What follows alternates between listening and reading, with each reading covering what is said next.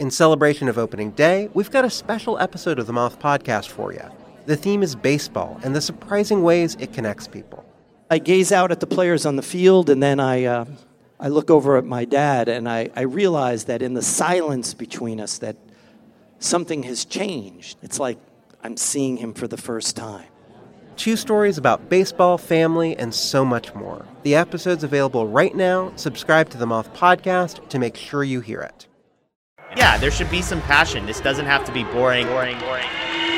Hey, one thing the game needs is more people like you, you, you. Still have grown men run around tight pants. It's Mookie Betts. This is Daniel Bard. It's Steve Aoki. There's Sal Talamacchia. This is Brock Holt. Hey, this is Jon Lester. Baseball is baseball. Baseball isn't boring. Welcome to Baseball Isn't Boring. Here's your host, Rob Bradford. And Frazier drills one deep into right field. Shohei who? Adam Frazier hits the flag court, gives the Orioles the lead, and ignites the bird bath on a blast against Ohtani. Well, how about you, Adam Frazier, huh? That's his fourth home run of the year already. He only had three last year in the entire season. And the party is on in the splash zone. All right, baseball isn't boring because of home runs and home run calls. And this is a new thing we're going to do on the Baseball Isn't Boring podcast. The best home run call of the day. And we're going to give that one today. Kevin Brown of MASN. Adam Frazier going deep in the same game, by the way. Ohtani hit one for about 800 miles, but still, I love, I love, I love, love the punctuation of that. I believe that was Ben McDonald as well. So, congratulations, first home run call of the day to those guys, Adam Frazier. Lot going on today's in today's podcast. Thank you, FanDuel, for sponsoring. Thank you, FanDuel, for jumping in. Thank you for everybody who's listening. Subscribe, rate, review, listen at BB isn't boring. When I say a lot's going on, I mean a lot's going on. And there's a lot going on in baseball, and there's also a lot going on in this podcast because of a great conversation that we had earlier today. Sean Mullin, Sean Mullin, who is the director and writer of It Ain't Over, one of the best documentaries I've seen in a long, long time. We caught up with Sean, and that, of course, is about Yogi Berra. But before we get to that, just wait one second. Just wait one second because we want to give you the here and the now in baseball. And the here and the now in baseball, what everyone's going to be talking about today is Aaron Judge just peeking over the Yankees dugout. It appeared and then hitting a home run. Well, let me let me let me play this for you from Buck Martinez and Dan Shulman of Sportsnet. You don't want to go, you know, throwing allegations around without knowing, but nah. I mean, you know what? Yeah, I, I have had guys look back when I was catching, and, and you obviously could see it, and he he couldn't see the catcher with the way he was looking right there. Yeah, just did it again, and he pummeled it. He hit it a country mile for his second home run of the night. Third time this season, and Aaron Judge hit two homers in a game, and once again, he's looking at something, and then the next move is that powerful swing, and he blasts one to center field. I've not seen that before with him. No. I've not ever no. seen that. And we've both seen it. Yeah, it was, a lot. Do you mean, think he's trying to see if he can see Kirk? If Kirk's away, yeah, I, you know, I it's know. more likely to be a slider. If Kirk's in and he can't see him, it's more likely to be a fastball. But the way his head was, I don't know that he could see the catcher just looking like that. Yeah. So anybody who goes on social media can see Aaron Judge peeking over, looking over, clear as day. His eyes go over to the Yankees dugout and a couple different times, and then focus on the pitcher, and then hits a mammoth home run. What was he doing? Well, Aaron Judge said after the game he was looking over the Yankees dugout to see who was chirping, who was yelling, saying, "Hey guys, enough of the yelling." That's what Aaron Judge was saying. Uh, the, people from the Blue Jays were suspicious. This is going to get more and more people talking. But Aaron Judge had an explanation for it, so there. Well, speaking of Yankees, as I said, don't want to bury the lead here. Speaking of the Yankees, Yogi Berra. All right. So I had a view of Yogi Berra before I talked to Sean Mullin of It, Ain't Over. Like I said, one of the best documentaries I've seen in a long, long time. It's going to be coming out everywhere on Friday, already in New York and Los Angeles. I had a perspective or perception of Yogi Berra. When I got finished with the documentary, I said, "There's only one way to title this podcast, and it's we may have found the most underappreciated player in baseball history." And that's all there is to say. I, I came away from this as I told Sean. I came away with this this with the heart rate at running through the roof. Not even it was great. It was absolutely great. I wanted to go out and do something creative. I wanted to go out and find something that I didn't know about. Those are the greatest documentaries. Those are the greatest movies. All right. Well, anyway, we were really, really privileged to sit down with Sean and talk through about the making of It Ain't Over, uh, the story about Yogi Berra, about Yogi himself, and just about a lot of different stuff. It was a good conversation Sean. All right. Thank you, everybody, once again, for subscribing, rating, reviewing, listening. Here you go. Sean Mullin, director, writer of It Ain't Over. All right. Well, baseball isn't boring because of uh, gentlemen like the one joining me now, Sean Mullin, director, writer of and John, brace yourself. I'm going to give you a, a, pretty big compliment here. You ready? First of all, how okay. are you? I'm, I'm good. I'm, I'm braced. I'm braced. Okay. Yeah. Okay. Oh, in this hotel lobby. okay. So uh, the documentary is It Ain't Over. And it's in theaters now in New York and LA. It's going to be in theaters all over the place on May 19th. Um, we'll get more details about that a little bit later in the podcast. But It Ain't Over is about Yogi Berra. And the best the best compliment I can give any movie that I see, um, it, Sean, is that when I finish it, I feel inspired. And I honestly came away after watching this documentary and I was inspired by it. And there's a lot that goes into that. There's a lot, including no finding out things that you have no idea about. Like I, I profess to be a baseball fan, I profess to be. This is what my my life lifeblood is is is baseball. Mm-hmm. But I looked at Yogi Berra in a, in a way that I never ever thought I would look at him. But more importantly, I, I'll come back to it. Is that I was inspired, man. Like I was inspired because of the life that he led, because of the story that you told, and the way that you told the story. So, man, I I'm sorry. I I, I to lay that on you, but that's just how I felt. So no, I really appreciate it, man. No, it's it's a really big compliment, especially coming from uh, someone from uh, uh, New England there.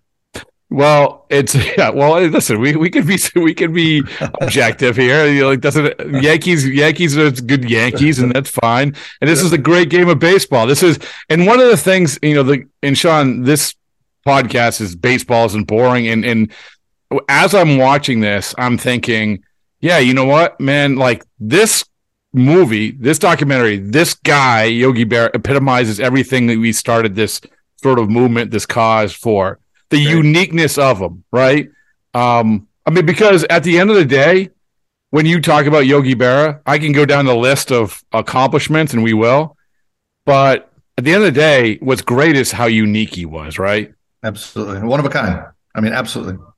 So what when you did it, this is a this is a cliche question, but when you did the movie, what is the thing? Now, do you grew, grew up a Yankee fan? I know uh, you know, it's interesting. I spent my first nine years in Indiana, my second nine in South Florida. So it's kind of a weird upbringing uh, for sports. I, I, did actually, as a young kid, enjoy the Yankees because of Donnie Baseball, because Don Don Mattingly came from Indiana. He came from not too far from where I was from. So I did actually, as a really young kid, like the Yankees, but they sucked in the '80s, you know. And uh, so it was kind of, you know, so I, I liked them. And then, um, then yeah, I kind of uh, then I ended, went to undergraduate and graduate school in New York. I lived in New York uh, for a long time through the mid '90s, and then and then and through the early aughts. So yeah, I mean, I, I did I did become a bit of a Yankee fan, I'd say. Yeah. Okay, so you well, I, before I, I am going to ask you this question, put to put put it in your head is like the thing that you that jumped out at the most when you're sort of going through this process. I having done books, that's the thing that like I love. I love like oh my goodness, I did not realize we just finished a book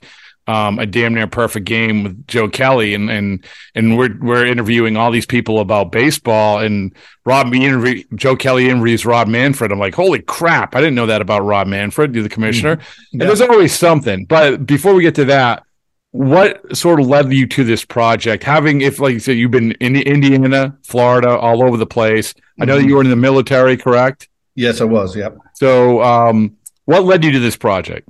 You know, I was actually approached uh, to direct this, which was kind of nice. A, a, producer who I had worked with previously. My first film was a scripted film. My first feature film was a scripted film called Amira and Sam. It was a love story about an army veteran, an Iraqi refugee, set in New York City. And one of the financiers on that film was a guy named Peter Soboloff. And Peter Soboloff is a lifelong Yankee fan. He has connections to the Berra family. Uh, and during the summer of 18, 2018, I was actually approached by him. Uh, he had just been, quote unquote, dragged to the theater to see that Mr. Rogers documentary by his wife. And uh, he, he, went he went kicking and screaming. He left crying. And so he said, and he, uh, the very next day, he went to a Yogi Berra uh, charity golf event and he talked to Dale Berra, uh, one of Yogi's sons, and said, Hey, how come there, yeah, I saw this great documentary about Mr. Rogers. How come there's nothing like that, um, a doc like that about your father. And so I, um, you know, he, he, you know, they, they said they didn't know why, and they ended up, um, uh, uh, I'm sorry here. I'm in the lobby, so no, no, it's all good. But, it's all good. But, I can hear you. But, but, um, anyways, they just they approached me and they said, you know, the the Berra said, hey, nobody's ever wanted to make a doc like this before, and um, uh, and so they they came to me and, and brought me on board, and and uh, you know, um, we were off and running. We didn't shoot until spring of 19 though, and then we really hit our stride uh, in early 2020, and uh, and then of course March 2020 we had to shut down for a year for COVID, so that was a bit of a, a kick. Uh, but but it did help with the edit ultimately, and it helped with the archival because it allowed us to more time to kind of get all that stuff. And there's a lot of archival in the film. So how much did you know about Yogi? before the you know, project? I mean, I knew he had 10 rings, right? I knew he was, you know, for me, he came into my life as a manager, right? Essentially with, with Mattingly those in the 80s. So you know, I knew he was um I knew he was a catcher. I knew he had 10 rings. I knew he was like a tough guy with funny sayings. And that's and and that's about it, you know. And I knew he was a good player, but I didn't know. You know I think most people know that Yogi was good, but not enough no, people know he was great. And I think that's really what we're looking to do in this film, you know, is, is, is correct that. It is so true. I mean, it hit the nail on the head. And uh, there's a ton of 10, 10 time World Series champion, 18 time American League All Star, three time AL MVP winner. And there's obviously a ton of other times where he's voted in top five in MVP. Um, the, the stat that jumped out at me about him, and, and I'm with you. I like what you said about Yogi. I, I sort of felt the same way. Mm-hmm. Really good player maybe even overvalued because he played for the Yankees because that happens sometimes when you're on good teams. Mm-hmm. And and also maybe like put on his pedestal or, are recognized because of what a character he was. None of that, I mean, some of that's true, but none of it was a reality of what this guy was all about. And the mm-hmm. thing that jumped out at me in MLB history, only two players more than 350 home runs and fewer than 500 strikeouts. Joe DiMaggio and Yogi Berra. That's that's, nuts. Like that's yeah. not. He was he was, and, and, the way you set it up, the movie that you the way you set it up was presenting mm-hmm. the All Star game. It was 2015, correct? 2015. 2015. Yeah, the greatest living players, and he wasn't included. He no. wasn't included. And having Lindsay, his granddaughter, who who I've worked with or been around a little bit this through his uh, reporting circles. Yep. And she and she's like, I'm sitting there with my grandfather. I'm like, where? How come you aren't there? And then how you how you set it up or how you like put the numbers next. To, oh, that was so good.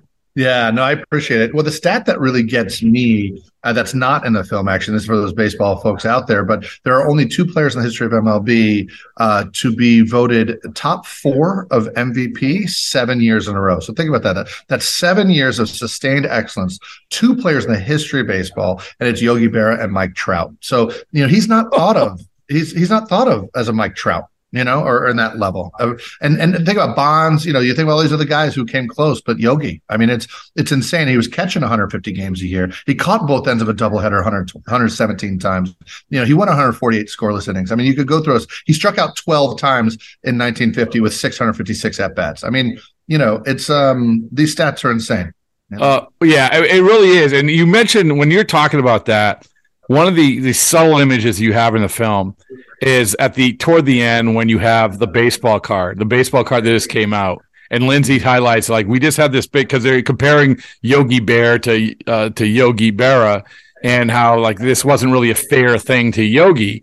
And, and in this baseball card that just came out is sort of this image of uh, a bearish baseball player sitting down on a log or something, and then you juxtapose it against the statuesque, as they said, superhero Johnny Bench. But I think that's the microcosm of the problem, right? Absolutely. You just mentioned Mike Trout. Like we we should be mentioning this guy within the statuesque gods of baseball. No, but we're not. He's like he's like a funny caricature side note. You know, that you know society is really has a hard time allowing people to be both funny and good. You know, uh, nobody wants uh, nobody wants the jester to be king, but you know, Yogi was both. You know, so there's one of the other there's uh, there's so many little things in there which you know I had no idea, and most people would absolutely either had no idea or forget.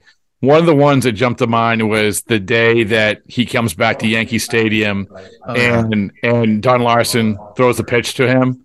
yeah, it's insane. I mean, you This can't is- script that. Oh, You no. no, you can't script that. No, the No. producers producers would throw that script out the window if, if, if this so- is fictional. So what what happened was so Don Larsen obviously he caught the caught the perfect game in the World Series and they reunite. Don Larsen throws a pitch and is he catch Yogi catches it and instead of instead of everyone wanted him to run out and to Don Larson and jump out, but instead he turns to Joe Girardi and he says and Joe says he blessed his will you please bless my glove. Holy mackerel! I know you can't even. I get the chills. I mean, I mean, I get the chills just talking about it. And I've seen the film two thousand times. I, wanna- I mean, it's not. No, the, the, there are things that happen in Yogi's life that cannot be explained. You know, and I think that's why the doc is is, is striking a chord with so many people. You know. And so you're, you're you're burying the lead because he blesses his glove and then he catches Yeah, the yeah, perfect. I know. he catches I know. no hitter. Well, that I'm- no hitter from David keep- Cone on Yogi I'm- Berra Day. I know. Well, I was trying to keep the spoilers out of this, but that's all right. That's oh well, yeah. It's it, believe me, it's all good. It there works. is there It is works. there is so much in this. There's so much in this movie like that uh, we could reveal a little bit here or there. No, it's It- all it's, all it, it's all good. It's all good. Uh, so you know, I so I I think that one of the takeaways, well, besides like the accomplishment of this guy, you know, whether it's the war hero, um, you know, the the way he came about just becoming a baseball player, signing with the Yankees, becoming the Yankee that he was, so forth and so on. You know, I I I love looking through the prism of what this guy would be now. Right? What I love this question, right? Uh. What what would this guy be in social the social media era? Like what how would we view him? I don't. Yeah, I don't know, man. I mean, it's really interesting to think about. He he had no filter. You know, he just said what came to his mind, but what he said was always like tapped into some sort of universal truth. You know, he, he really was this kind of like Zen master. You know, the the nickname Yogi. You know, it got applied to him as a young young child, but it couldn't have been any more apropos as he grew older. He really was this wise, wise. You know, kind of conduit of truth. You know, it's, it's I- fascinating. Yeah, I think that I think that, and you hit the nail on the head. One of the things you get is that you aren't going to find a more genuine guy. Even back then, no, even even without social media, I, I my sense that there, there was a you know the, the stars of the day. They weren't exactly. You know, you don't say, "Oh well, he's a genuine." He didn't care how he was viewed. Like this guy clearly didn't care how he was viewed Not at because, all. because he took some he took some slings and arrows because of how he was viewed because you know he's this short squat guy and yeah so Well, he just loved life. I mean, the stories are great. I mean, this is a story that didn't make the film, so I like to tell this one to people who, you know, but uh, you know, this like childlike wonder he had. So he used to go to the same steakhouse all the time in New York City, and he always got the shrimp cocktail. And they gave him four shrimp every day. You know, at first, you know, every time he went, he loved it, and they loved him and everything. Well, he went one night with Joe uh, DiMaggio and, and Marilyn Monroe. You know, he went with them, and then the next day he goes to the clubhouse, and Marty Appel, the PR guy for the Yankees, says, you know, wanted to get the dish, want to get the scoop. Is like, hey Yogi, you know, how was how was dinner with Joe and Marilyn? And and Yogi like looks around. He's like, Marty, you never believe this, but when you go with Joe and Marilyn, they give you eight shrimp.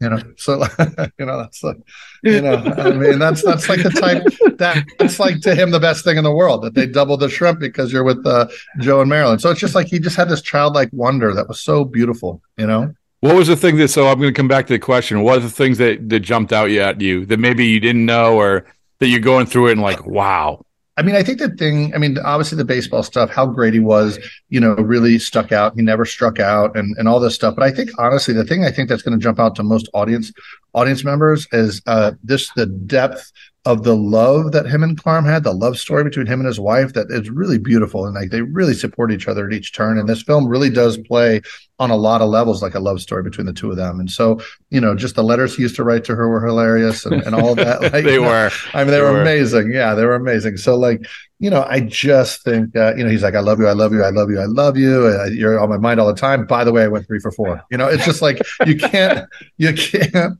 I mean, you just can't make this up. You know, he was such a sweet guy, and um, so yeah, I mean, that love story I think will jump up to a lot of people, but.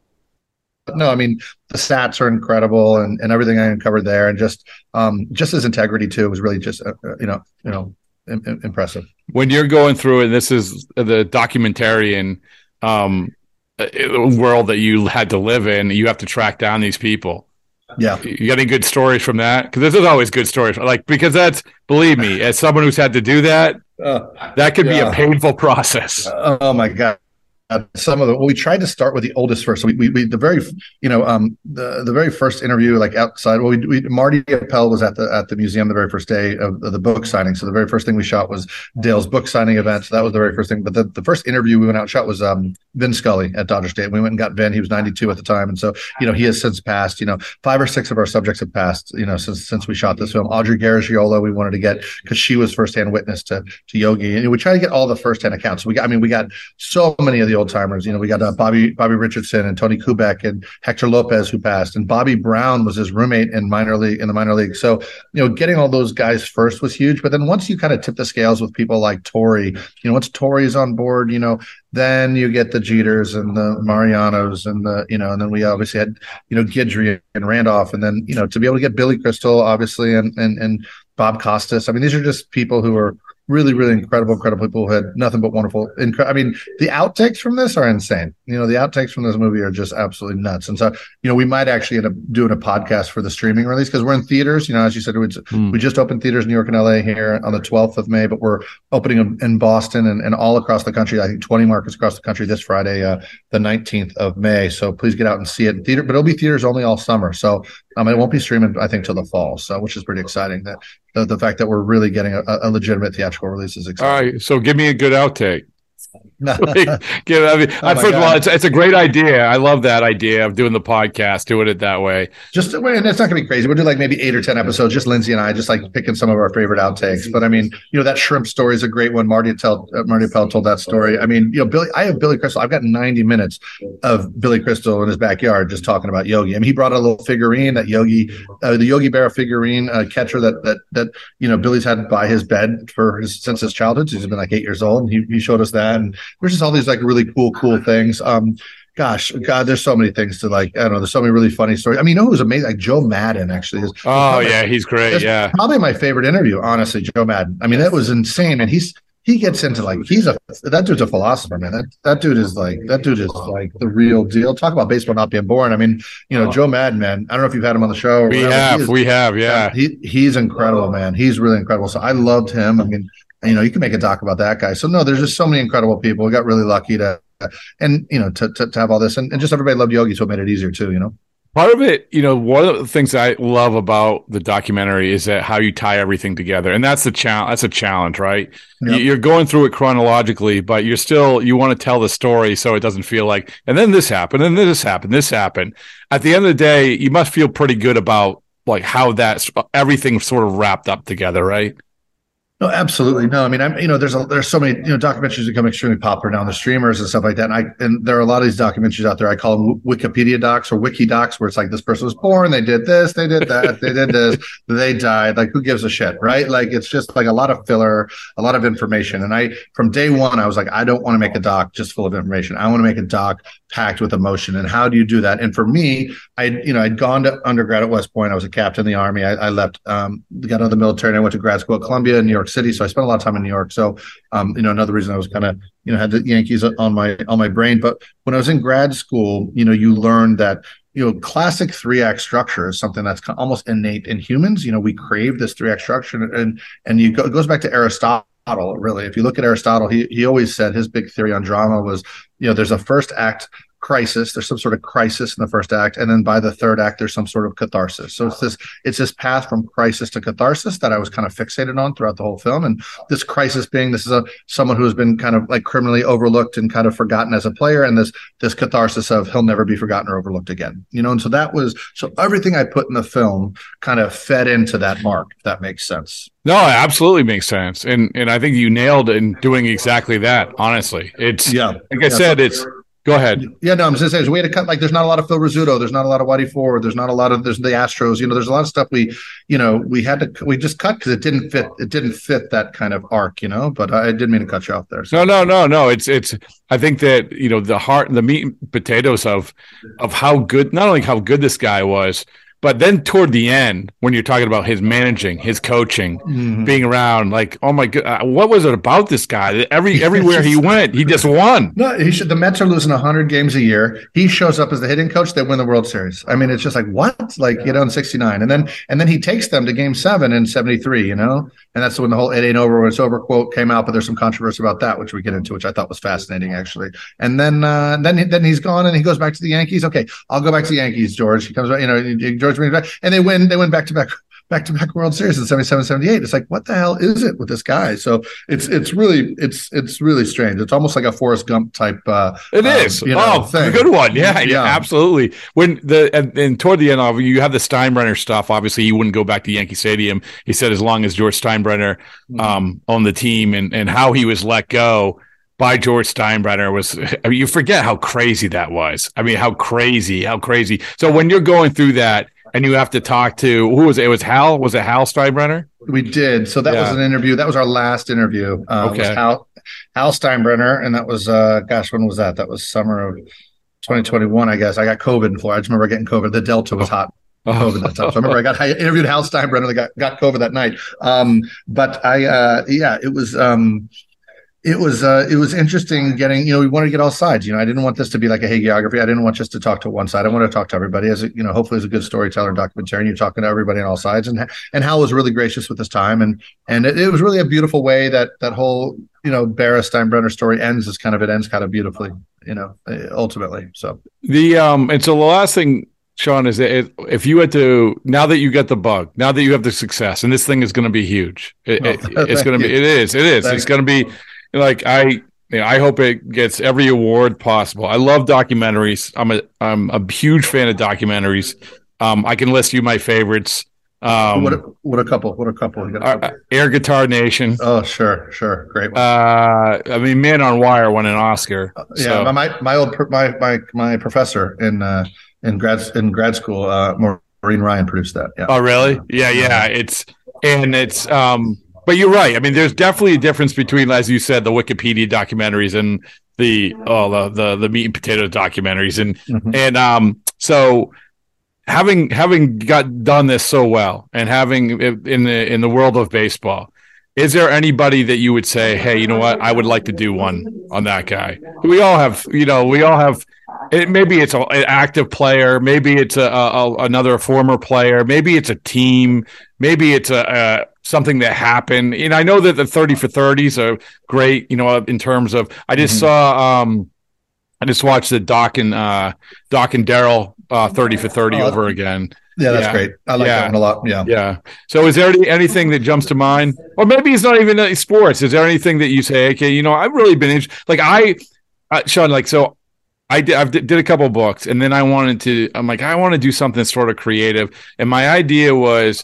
I want to follow around a major league bullpen for a season because Wow, it's it's wow. basically like this weird. It's nothing like it in sports where you have this collection of people, and let's Yeah. say seven or eight people, and they're all from different places, and they're out Mhm. sitting out there, and and sort of you can use it as as sort of the backdrop for a season. Uh, and anyway, we ultimately did this book with Joe Kelly, and I'm really happy with it. But that was a book that you know that I'm like, oh, you know, I would really like to do that book. Yeah. So I don't know if there's something on your radar. No, you know, well, I've got a lot, man. I mean, I'm so I'm directing two documentaries right now, and I have Ooh. two, and I have two scripted features. Uh, one I'm producing and one I'm directing as well. Hopefully, in the, uh, one in the summer, one in the fall. So I've got four projects kind of in active um, mode right now. One of them is um, I played rugby at West Point for college, and um, and, and, and West Point rugby is always for 60 years we've been in the top 10, top five most years. Never won the national championship. Always fell short. Well, we won it last year, so Army won the national championship. So I've been following the national championship team this entire season. That's awesome. So, yeah, so I've been embedded with the team for a year. I got full approval from DoD and the Pentagon, and just like trying to, you know, shine a light on the military that hasn't been, you know, uh, you know, shown before, you know, in in a way that just kind of really humanizes these kids, and like they're just great great group of guys and and so I'm, I'm, really it's been really fun so i've got the they're graduating and getting they're all getting commissioned as lieutenants here at the end of the month so i'm going to be filming i got a six day shoot right after all this press ends up for this movie so uh, i'm doing that um, hopefully that'll be coming out next year or two. Right now it's titled Brothers, so we'll see if that sticks. Uh, distributors sometimes change the title,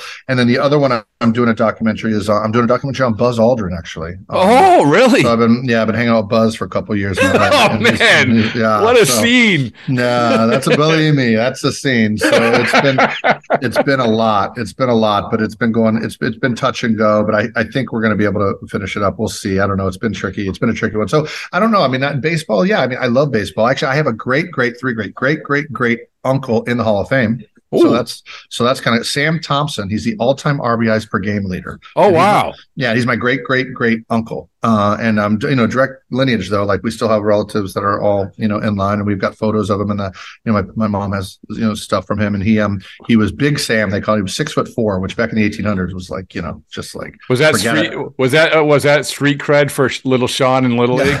No, yeah, yeah, no, no, yeah, it was. I don't think anybody cared about the 1800s uh, so much, but but he was a but he was a, he was an RBI machine, Sam Thompson. So you can look him up. But uh, but yeah, so I, I do love baseball. I don't know. I mean, there's no yeah. I, I know if the right project came to me for me, I'm much rather than um, a particular genre or or anything like that. I'm really interested in stories where there's some sort of conflict between perception and reality. Like mm. that's really my my that's where I can dig my teeth into. So Yogi Berra was the for me just a great place to dig my teeth into this perception versus reality thing. And so so is Buzz Aldrin. Like what is a hero at what cost heroism? And you know he's you know, the, the pitch for that movie is essentially you know n- no human has argued you know reached higher highs or lower lows than Buzz Aldrin. You know he's, he's battled with bipolar disorder, so there's a lot of mental health stuff in there as well. So like you know I'm really into that. You know, and then with the West Point rugby thing too. I think West Point and rugby, a lot of people have heard of both things, but you know, they don't really understand, you know, really what both those things are about. So I'm trying to like, you know, really just enlighten people in a way that um, you know, kind of calls people in, you know. Uh um, so yeah, that, those are the type of stories I'm interested yeah, in. Well, I, I, tell you what, you honestly, you couldn't pick a better example of exactly what you want to accomplish of of giving the reality over the perception, mm-hmm. and in a powerful, impactful, and high end way than what you did in it ain't over. I mean, it's I mean, you can't. You couldn't pick a better person. Well, thank you so much, man. I really, I'm so glad, you know, and, and, you know, again, having, I know, I know you can be objective up in doing that. I understand that, but it's nice to know that, uh, you know, you know, I'll tell you this, we premiered at Tribeca Film Festival, did really well. We ended up selling it to Sony Pictures Classics after Tribeca, but we did go to Nantucket. We played Nantucket Film Festival the next week and I went to Nantucket, which is an island full of Red Sox fans. And we, and we came out with the audience award. And that's when I knew we had, honestly, that's when I, that's when I knew we had something special. We can go into Nantucket, we can go into New England, deep, you know, deep in the heart of you know this this island here, full of Red Sox fans, and come out with an audience award. I I knew at that point, I think we were onto something. No, this is this this is for every human being on the planet. I don't know what better way to put it, but it ain't over. It's like you said, it's uh, it's coming out. It's already in New York, in Los Angeles. It's going to be in all all these bigger markets, uh, Boston included, um, coming up on Friday. You said correct? The nineteenth, yeah, the nineteenth. All right. So I implore everyone to see it, and uh, just remember us when you're. Tell you what, I'll send you a Baseball Isn't Boring T-shirt. You can wear at the Oscars. Uh, so there. that's a, make, make, it a two X. I appreciate it. no, no, all right, Sean. All right. All right. Thank you.